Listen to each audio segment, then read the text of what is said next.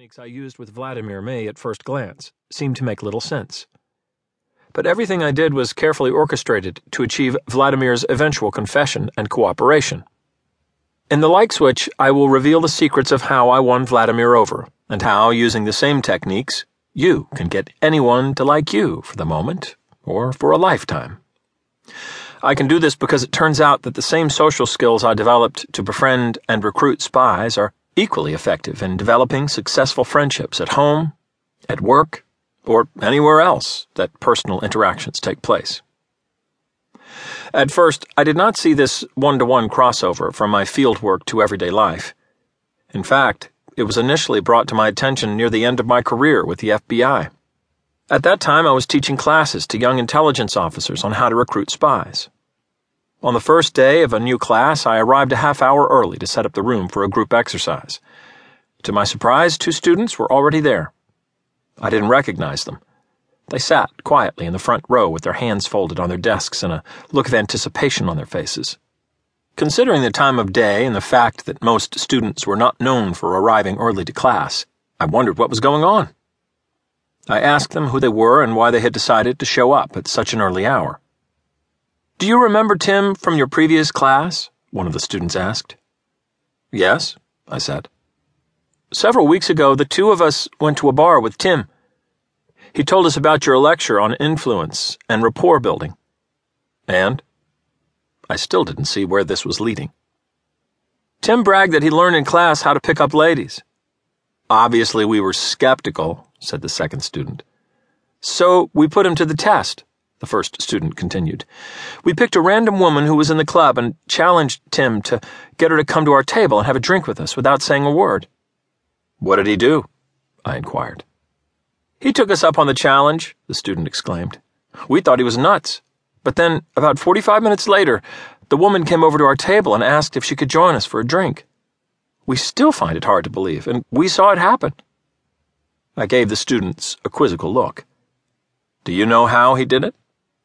No, exclaimed one of them, and then in unison both of them said, That's what we came here to learn.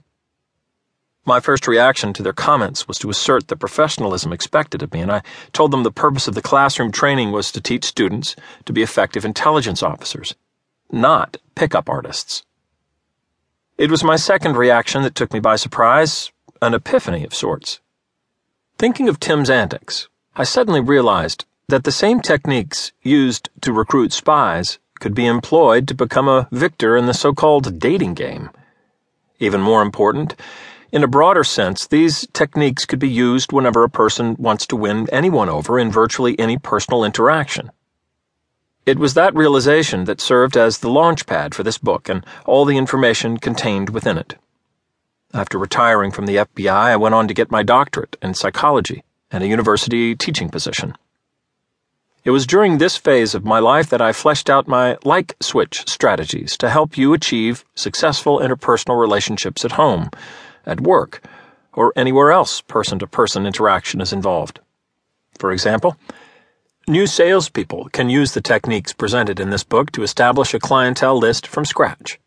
Experienced salespeople can also benefit from learning how to maintain or enhance existing relationships, as well as from developing additional clients all levels and types of employees, from managers at Wall Street firms to restaurant wait staff, can use these tactics to interact more effectively with their supervisors, colleagues, subordinates, and customers.